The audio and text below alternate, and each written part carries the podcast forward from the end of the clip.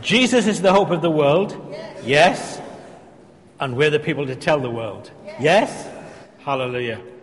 Uh, would you like to turn, uh, please, uh, to James chapter 1? Um, it will be on the screen anyway. Just before we actually read that, can I just say I, uh, I've organized uh, a group of people as a ministry team, and they all have badges.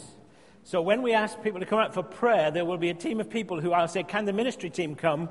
And they will be the first response. They will come to pray for folk. That is not an exclusive team, though. Okay? So if you want to come and pray as well, that's fine. If you want to have a friend you want to come and pray with, that's fine. But we have a team of people who are, who are already prepared to come, and they all have badges, or they will have very shortly. And um, I've, I've got yours. And they'll have badges and they will just make it safe for people being prayed for and they will pray for folk. Okay? Just so you, if you wonder why you suddenly see people wander around with badges on, uh, said ministry team, that's because we've organized it. Yeah? Yes, Paul. Okay. Up until, um, actually, I've just felt a prompt. I just want to pray. Just, just while I worship, I felt God say, pray. Just, just focus on the Lord a minute.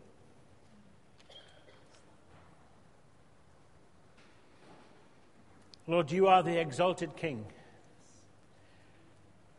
seated at the right hand of the Father. You've dealt with sin and death on the cross. You, you rose again. You've paid the price. And you've poured out your Holy Spirit. And Holy Spirit, we welcome you, especially now, to come and be our teacher. And, and to, I pray you let you cause tr- the truth of the word to explode in our hearts and minds. I pray you come and release us from any sense of legalism. You come and release us into the joy of knowing our salvation. I invite you to come, Holy Spirit, right now and just begin to illuminate. And we give all the glory to Jesus. Amen. Up until Christmas, we are working uh, through the book of James most Sunday mornings. And this week, uh, I'm looking at verses 18 to 27 of chapter 1, which, as you'll remember so well, the same verses that Simon preached on last week, yeah? Does anybody remember the sermon last week? I thought he did an outstanding job. And um, if you want a title for this morning, it's called Hearing and Doing Part 2. Isn't that original? All right. So, verse 18. He chose us, sorry, he chose to give us birth through the word of truth, he being God, that we might be the kind of first fruits of all he created. My dear brothers and sisters, take note of this. Everyone should be quick to listen, slow to speak, and slow to become angry, because human anger does not produce the righteousness that God desires. Therefore, get rid of all moral filth and the evil that is so prevalent, and humbly accept the word planted in you, which can save you. Do not merely listen to the word and so deceive yourselves, do what it says. Anyone who listens to the word but does not do what it says is like someone who looks at his face in the mirror, and after looking at himself goes away and immediately forgets what he looks like. But whoever looks intently into the perfect law that gives freedom and continues in it, not forgetting what, what they have heard, but doing it, they will be blessed in what they do. Those who consider themselves religious and yet do not keep a tight rein on their tongues deceive themselves, and their religion is worthless. Religion that God our Father accepts as pure and faultless is this to look after orphans and widows in their distress and to keep oneself from being polluted by the world. Okay, I, have got three points God's choice, the mirror of revelation, and evidential fruit. That sounds posh, doesn't it? Evidential fruit. I wasn't even sure it was a word, but I'll put it in anyway. I, what I want to try and get is this James is an interesting book. If I get this right this morning, I hope to help you understand the rest of it. Okay? That's, that's what I'm hoping to do. So, first, God's choice the book of James can, at first reading, sound just like a, a list of rules. Very in your face. Just a lot, lot, of rules you've got to adhere to as a Christian. We need to understand that, that James, who was the brother of Jesus, wrote this letter as head of the church in Jerusalem between AD 45 and AD 53. This is almost certainly the very first of any letters that we have in the New Testament, and it's written to Jewish Christians. It's said of James that he was quite a stern and severe person, bit like an Old Testament prophet, and that comes across in his very direct style. He's a, sort of an in your face sort of letter. You read James, and it's always going bang, and have another one. And you think, okay, bang, have some more. It's just that sort of, that thing, give us a break. He just never comes up for breath, as it were. He just keeps pounding away. Some people say that James in this letter is advocating salvation by works, which disagrees with the Apostle Paul's letters that clearly teach salvation by faith alone. However, that's not the truth at all. That's not what James is saying. James is not saying we earn our salvation. What he's saying is that as we put our trust in Jesus and are born again, there will be growing evidence of, of our new birth in the way we live. In the verse we started with, James tells us clearly that God chose to give us birth through the word of truth. Becoming a Christian starts with God. It starts with the fact that God has chosen us. He reached out to us. He's the one who reached out to us, making us hungry, making us dissatisfied on the inside.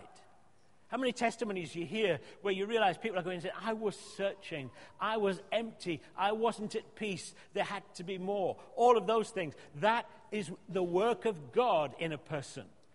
It's actually not natural to us to think like that.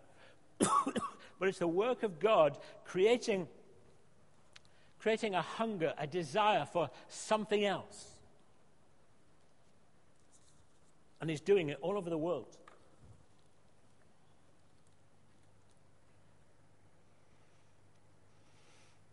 the Father's still reaching out. Jesus is the living word, and as the gospel, the good news of Him is preached all over the world, so God the Father is reaching out, drawing people to Jesus, His one and only Son. Isn't it wonderful? The testimony of every tribe and nation and language and tongue. We, have just heard someone in, in, speaking Farsi, someone from Iran, saying, I have found Jesus to be Savior. Isn't that great news? And you know, people all over the world from every different language and tongue, I'll be able to say, I found Jesus to be my Savior too. That's outstanding. That's such a joy. I was talking to Tony Smith and a guy who leads a church in York. Guy from York who's a Tanzanian is going church planting in Tanzania. He's going to plant a church in Dar es Salaam. And uh, I'm going to talk to the guys about that. But Jean and I were looking on the web last night at the church we went to in, in Tanzania in 2007 called Bethel Miracle Center or Bethel Miracle Church. And um, suddenly Jean found they've got a web page now which says Newfrontiers, and, and there they all the and the thing has grown like topsy, and people are being born again all over the place. Hundreds of AIDS orphans are getting saved. People are being changed, and it's because the gospel goes to the ends of the earth. That's what we're about here. We're, we're, at Jubilee. I know that people say, oh, well, we're just here for Teesside. We are here for Teesside to see it transformed, but we're an ends of the earth people because the gospel's an ends of the earth gospel. It can't be any other way. And as the gospel goes, so the Father is, is choosing. He's, he's creating hunger. He's, he's, he's stirring up people on the inside, and they become dissatisfied with anything else. That's the work of God. John 6 verses 43 to uh, 45, Jesus, yeah, I've got it right there. It says 35 here, going backwards. Stop grumbling among yourselves, Jesus says. No one can come to me unless the Father draws him. No one can come to Jesus unless it's the work of the Father. That's very clear. And he says, I will raise him up at the last day. He said, It's written in the prophets, they will be all will be taught by God. Everyone who's heard the Father and learned from him comes to Jesus. Isn't that good? Work of the Father. God's choosing us. You and I are a work of God this morning. We're singing about how great He is. He's magnificent. He rules and reigns, and nothing's too difficult for Him. Isn't that great? He's always with us, was the interpretation that, that Sue sang back to us. He never leaves us, He's always there. Wow. You're a work of God. It's right. We're, we're works of God this morning. It's not like, oh, yeah, I'm just you know, just, no, no, you're a work of God, chosen by God, outstanding, loved by God, chosen by God, called by God into a life that's breathtaking. A life free from sin, a life bursting with potential, a life that can stand out in a sad world, giving hope and pointing people to other people to Jesus. You see, life without God may at times be exciting, especially when you're young. Lots to explore, things to try, plans to make, and so on. The problem is, though, that life without God in the end never satisfies. And so, in the end, people just become hopeless and helpless. And many finish up with the mindset let's eat and drink and be merry, for tomorrow we die. That's all that people have. Imagine you've got nothing to look forward to, no eternity, no love. People just say, I cease. The best you can do, people, you hear it in all the songs, the pop songs, you hear it said on telly, you hear it by all these clever people, and they'll say, We just live on in other people's memories. Well, you know what? Memory is very unreliable, and you won't last very long if you're living in somebody else's memory. The truth is, we are eternal beings. We're made by an eternal God, and we have a gospel that gives us an eternal life and hope beyond the grave. People have that nagging question, and it's an alpha question. Surely there's more to life than this.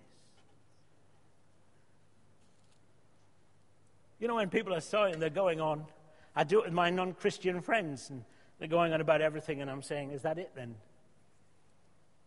Look at me. Is that it? Do you think there might be a bit more to life than that? And if you can get them at the right time, they start to become reflective and say, Well, I'd like to think so. I'd like to think there might be. Hey, I know who it is. It's Jesus. He'll give you more. He'll answer the question. He'll solve your problem. He'll save your sin. He'll transform your life. And as we declare the good news of Jesus, so the Father, so the Father is reaching out to people, reaching out to people, reaching out to people, transforming, drawing them to, the, to Jesus, drawing them to Jesus. It's wonderful. I love what God does. So it doesn't make evangelism something like, it's all down to me now and this guy here better get saved, right? Otherwise, no, no, it's not that. It's the Father's at work drawing, but as I share the gospel, I'm cooperating with the work of the Father in the drawing of people to Jesus. Isn't that great?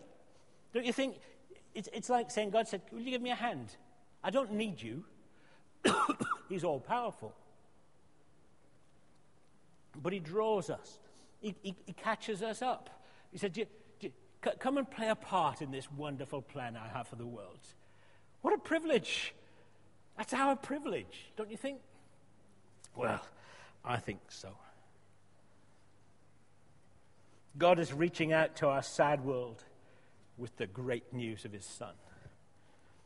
The one who takes sin and shame away, the one who gives new life. Jesus said in John 10 the thief comes only to steal, kill, and destroy. I have come that you might have life and have it to the full. So James is saying, in the light of the gospel, in the light of the fact that, that God is drawing you to Jesus, pay attention. Listen carefully. Don't be too quick to speak. Don't let yourself get easily angered. Anger will hinder you, it'll get in your way, it will spoil things. And James goes on, he says, also get, get rid of the muck. Get rid of all that moral filth and the evil that's so prevalent. God, God has reached out to you through Jesus to rescue that, you from that stuff. Why would you live in it any longer? Now, I want to take this further. And so I need to go to my, my second point to do that the mirror of revelation. I'm just going to read verses 22 to 25 to you again. Do not merely listen to the word and so deceive yourselves, but do what it says. Anyone who listens to the word but does not do what it says is like someone who looks at his face in the mirror and after he's looked at himself goes away and immediately forgets what he looks like. But whoever looks intently into the perfect law that gives freedom and continues in it, not forgetting what they've heard, but doing it, they will be blessed in what they do. God made men and women to live by his word. In Matthew 4, verse 4, Jesus said, It is written, Man shall not live on bread alone, but by every word that comes from the mouth of God. God made us, and He made us to live in the good of His word and by His word. This is not legalism, this is freedom. Now, we could spend weeks looking at the whole topic of God speaking and the power of words. I'm going to give it two minutes. Genesis 1, verse 3, it says, We're told, and God said, Let there be light. And there was light. Wow. I think it's powerful, isn't it? And, and there's loads, loads, loads more illustrations that, of things that God said, other examples of God speaking. You see, God's word is creative. God never wastes his, wastes his breath. He doesn't chatter on, whiling away the time like we do. It's just as well, isn't it? You know, God said, let there be light, and there was. Can you imagine? He just casually let slip one day. He said, oh, I wonder if there, oops. Because God's word is creative. God's not casual with his words. He, he doesn't just throw them out willy nilly. God speaks, and when God speaks, things are changed, things come into being. What God says is the truth. God says, and it is. God spoke, and it was. That's the power of the Word of God. It's amazing. I have a simple way of putting it, actually. God's Word works. That's why I'm passionate about preaching, teaching. I find it amazing just how God puts His word into our mouth, and when we speak it, His word still works. People are changed. I, I having led two churches before this one, I'm, I'm pre- I, I, like to preach a lot. You, you probably get a bit fed up with it sometimes, but uh, why do I like to preach a lot? Because this, the Word of God works, and if we want to see a church changed, it needs to be taught and declared and de- taught and declared. And you know what? As you sit listening to the Word of God being taught and declared, the Word of God works, and you get changed. That's why I believe about preaching. People say, oh, we can't concentrate for more than 10 minutes. Absolute rot. That's not true because even if you're drifting in concentration, even if we bring little children in sitting under sermons that they can't understand, there's something about the Word of God that brings change to those children. My two kids, Alison and, and, and um, oh, it's Andrew, isn't it? That's the word. My son, right. Uh, right. They, we didn't have a children's work for about three years or four years when we started, and they had to sit through all the sermons. And they sat and they didn't make a noise. Parents? It wasn't like playtime, it was God time. That was true of the worship as well, by the way. We teach our children to worship. It's not playtime, it's God time. And they would learn to sit. Now, sometimes they sat filling in a coloring book, but they sat. And they have said to me, and so, know Andrew has, and I think Alison has, Dad, we remember those days. We remember the truth that something happened to us in those days. And then we had a children's work, and they went out and said, We don't like that because we like being where the Word of God is taught. Now, I'm not saying we shouldn't have a kids' work. Don't hear that. But we need a kids' work that teaches the Word of God. See, the Word of God works. Everything we do is built on the Word of God, nothing else. Not good ideas, not fancy planning, but what God has said. It's so important. God spoke to me. Uh, forgive me, I'm probably repeating myself because I usually do. Sitting in bed many, many years ago and I opened Jeremiah and it said, I've put my word in your mouth. And I just literally flipped the page. Sorry, it wasn't, it was, it was Isaiah. And then I, I flipped the page and that was Jeremiah 1. I've put my word in your mouth. And then in my head, I heard the words James 3, verse 5. James 3, verse 5 says, The tongue is like a small spark that sets a forest on fire. I dare to believe the word of God in my mouth, the word of God in your mouth can set a light, set a light, transform Teesside, transform the world, transform nations because we are declaring the word of God that works. It changes things. Never, ever, ever despise the Word of God. It's so important. God's Word creates, God's Word heals, God's Word gives light, uh, gives us right understanding. God's Word is always true. God's Word gives us direction and tells us how to live. So James is encouraging us to take God's Word seriously. He likens it to looking in a mirror. I've talked about this mirror twice this year, but I make no apology for doing it again because this is pivotal stuff. How many of you have ever been to a hall of mirrors? Don't know how this will translate. Does that translate? A hall of mirrors, like a, you know, with all these different types of mirrors that make you look, you know.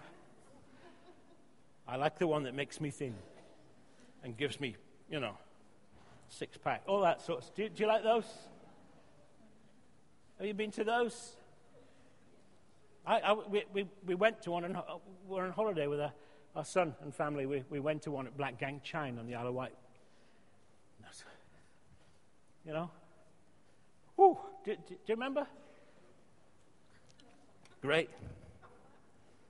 Jean and I have a, a mirror on, uh, on a wall above our fireplace at home that's a bit distorted. Um, it was cheap. That's the problem.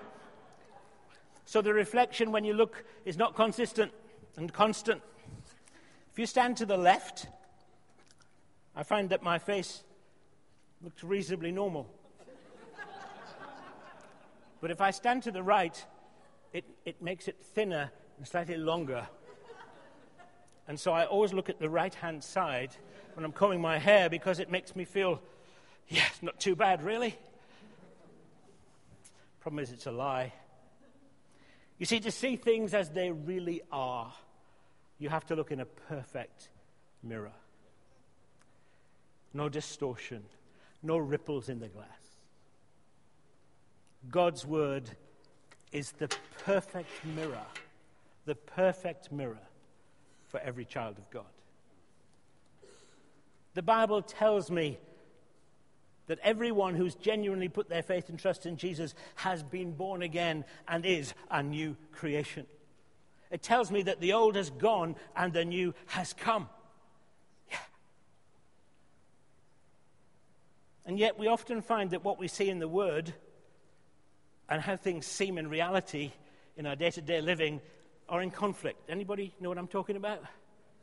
You know, you, the word says you are holy, you are righteous, you are pure. You, and you're going, do, do you ever have that moment? It just doesn't quite line up.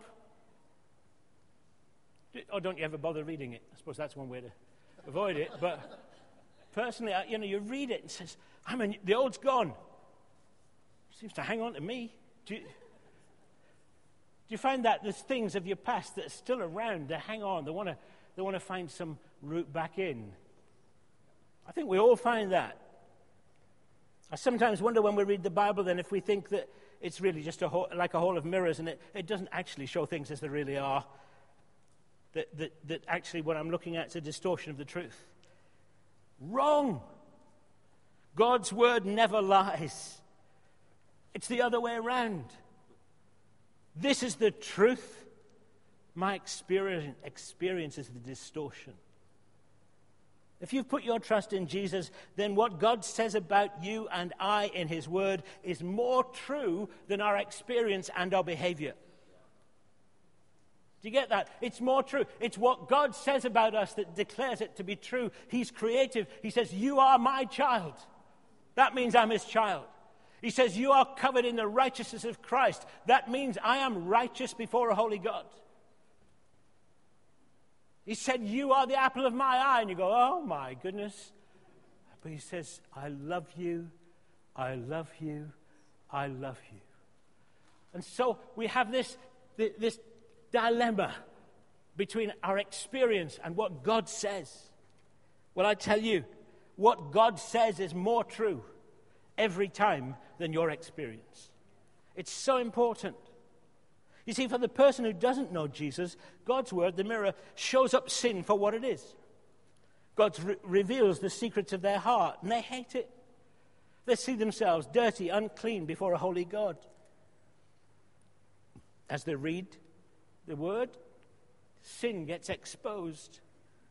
And yet, it's often the truth of the word that brings people to a place where they say, I, I, I, cannot be this anymore. I need to repent of my sin. I need to be brand new. I need to be born again. And so we believe on Jesus and we are transformed and we are born again.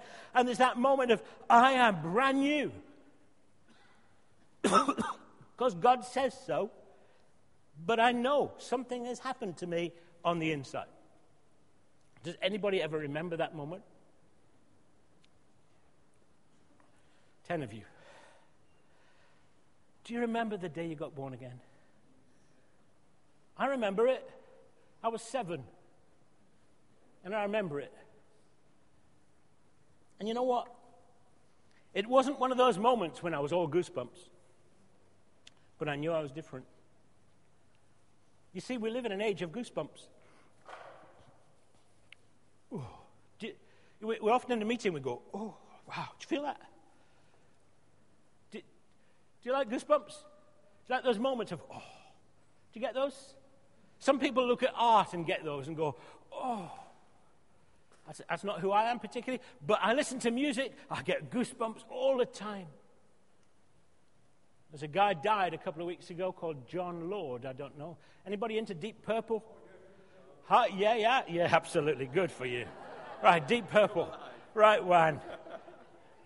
Very few people in this place have ever lived, but Deep Purple, right? This, this, this, this was like a, the nearest thing to heavy metal type rock and, you know, raunchy and, man, fantastic. He's fantastic Hammond organ player. Just awesome Hammond. Now, he's just died. He's 71, died of pancreatic cancer. And I found myself this week feeling really grieving about this. The guy, as far as I know, wasn't a Christian, but he didn't only play a Hammond organ Jazz Hammond, which was just, it blew you away. He, he wrote beautiful classical music, particularly when his mother died. And it's glorious. And I have it on Spotify. And as I was preparing this sermon, because I'm weird, I was listening to Jon Lord's music, this, this, this orchestral music. And I was getting goosebumps as I listened to it. Think, oh, yeah. But you know what? You can get goosebumps all day. You can go to a concert and get goosebumps. It has very little to do with whether you're a Christian or not. It has very little to do with whether you're born again or not. You know how you know you're born again? Because God says, believe on the Lord Jesus Christ and you will be born again. And you believe, and you are, because God said so. That's the nature of our salvation. Now, I'm not despising emotional moments. I'm not despising goosebumps, whatever else you get. I get them on my head and the, the little hairs stand up. You know, I'm having a good time if you're sitting behind me and there's all these things, whoa, little waving ones going backwards and forwards. Raj will be the same. the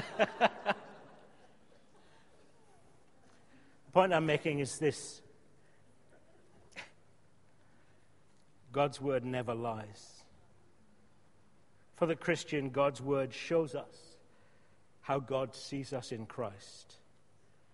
A new creation, washed clean a child of God, holy, pure, righteous.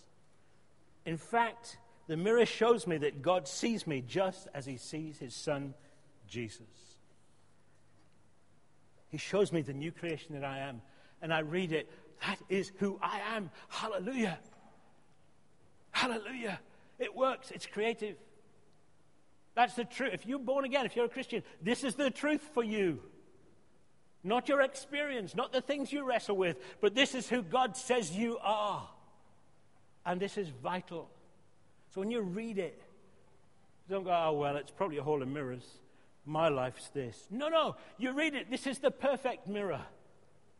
I said, this is who I am now. There is freedom for me, there is liberty for me. I can be changed. I repeat, the temptation is to think that mirror's too idealistic. It's not what I'm really like. But no. What God says in His Word about the believer, about you and I, is the truth. And as He speaks it over us, and as we believe Him, as we draw close to Him every day, so you know what? We begin to change. We begin to become more like the image we read of. It's just amazing. The Word of God works. It's fantastic. We are changed.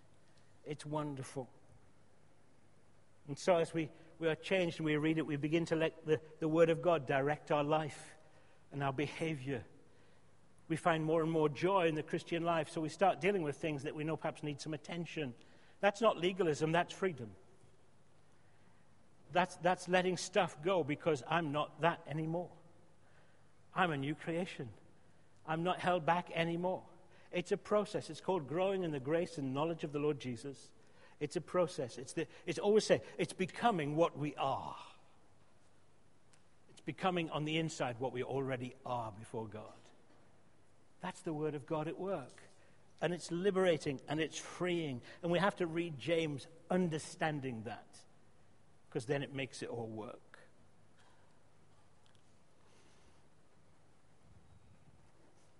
We begin to realize you know what? I, I don't have to sin to have a good time.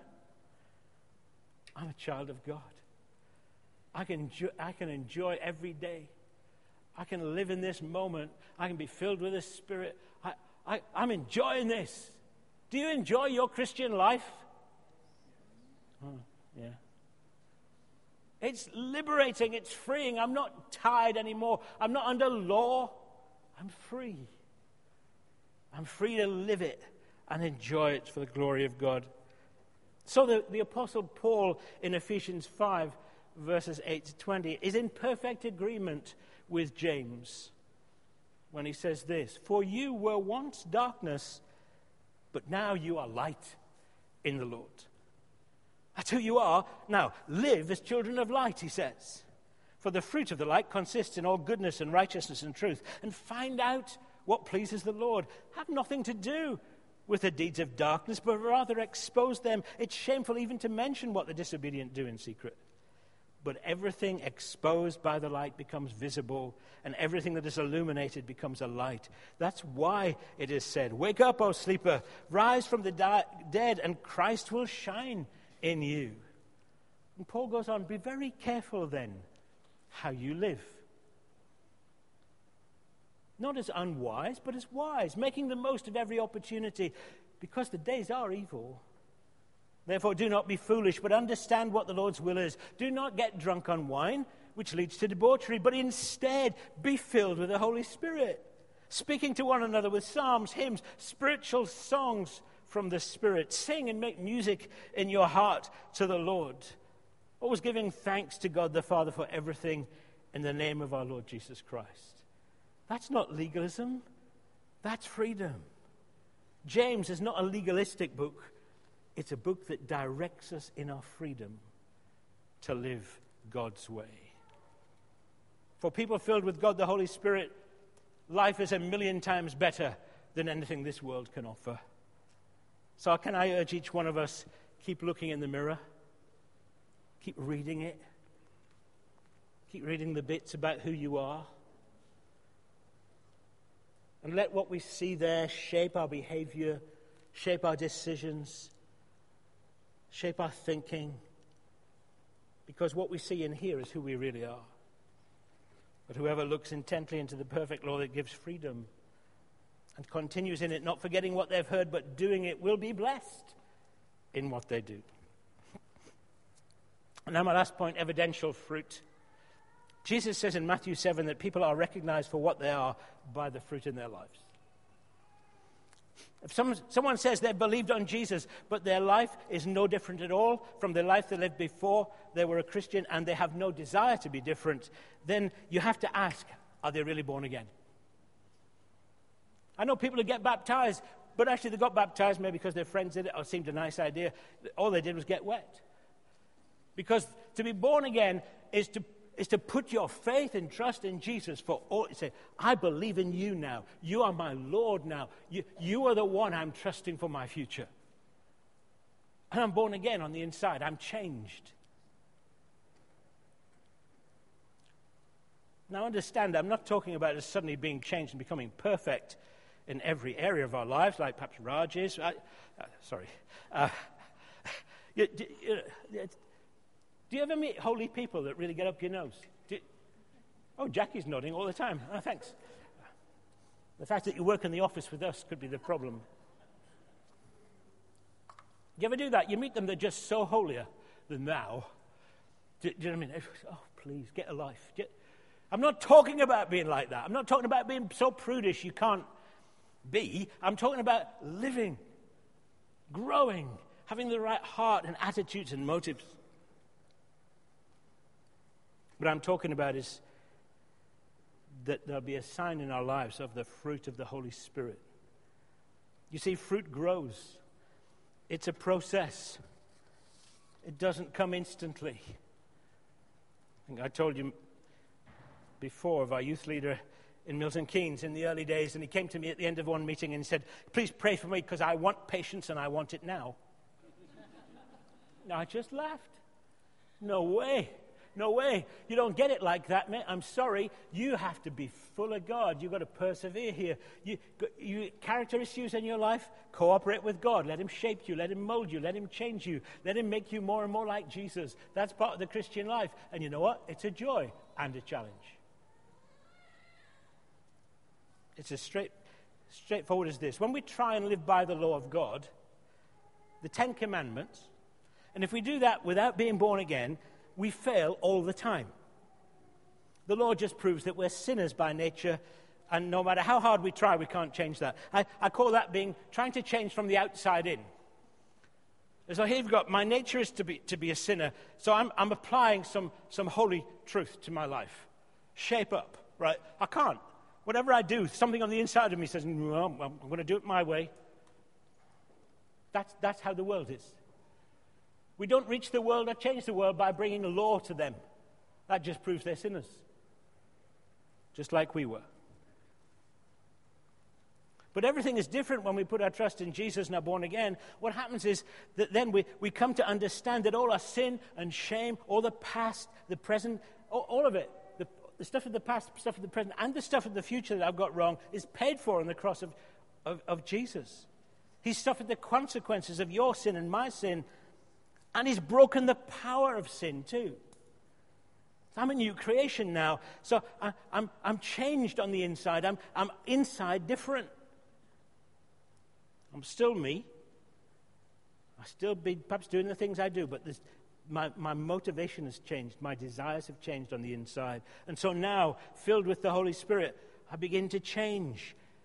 And I begin to change from the inside out.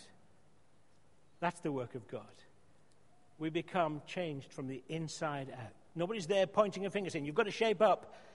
But as I read the word, I find I'm a new creation, and the word of God begins to shape me, and I cooperate with God, and so I'm changed from the inside out. We start taking responsibility, cooperating with God as He works in us, and so on. Right, just one verse. Uh, I'll be done in five minutes. Just thought I, will I'll comment on this verse.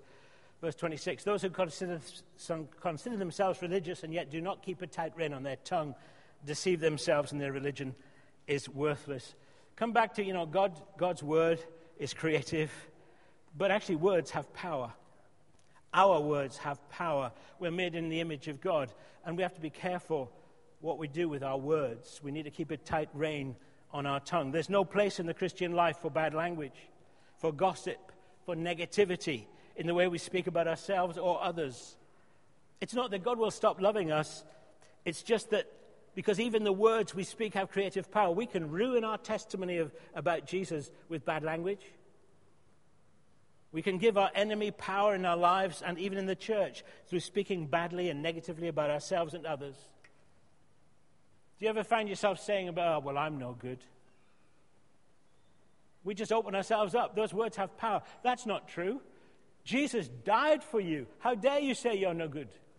You're a child of the living God. How dare you say, I'm no good? I am excellent, thank you very much, because I'm hidden in Christ.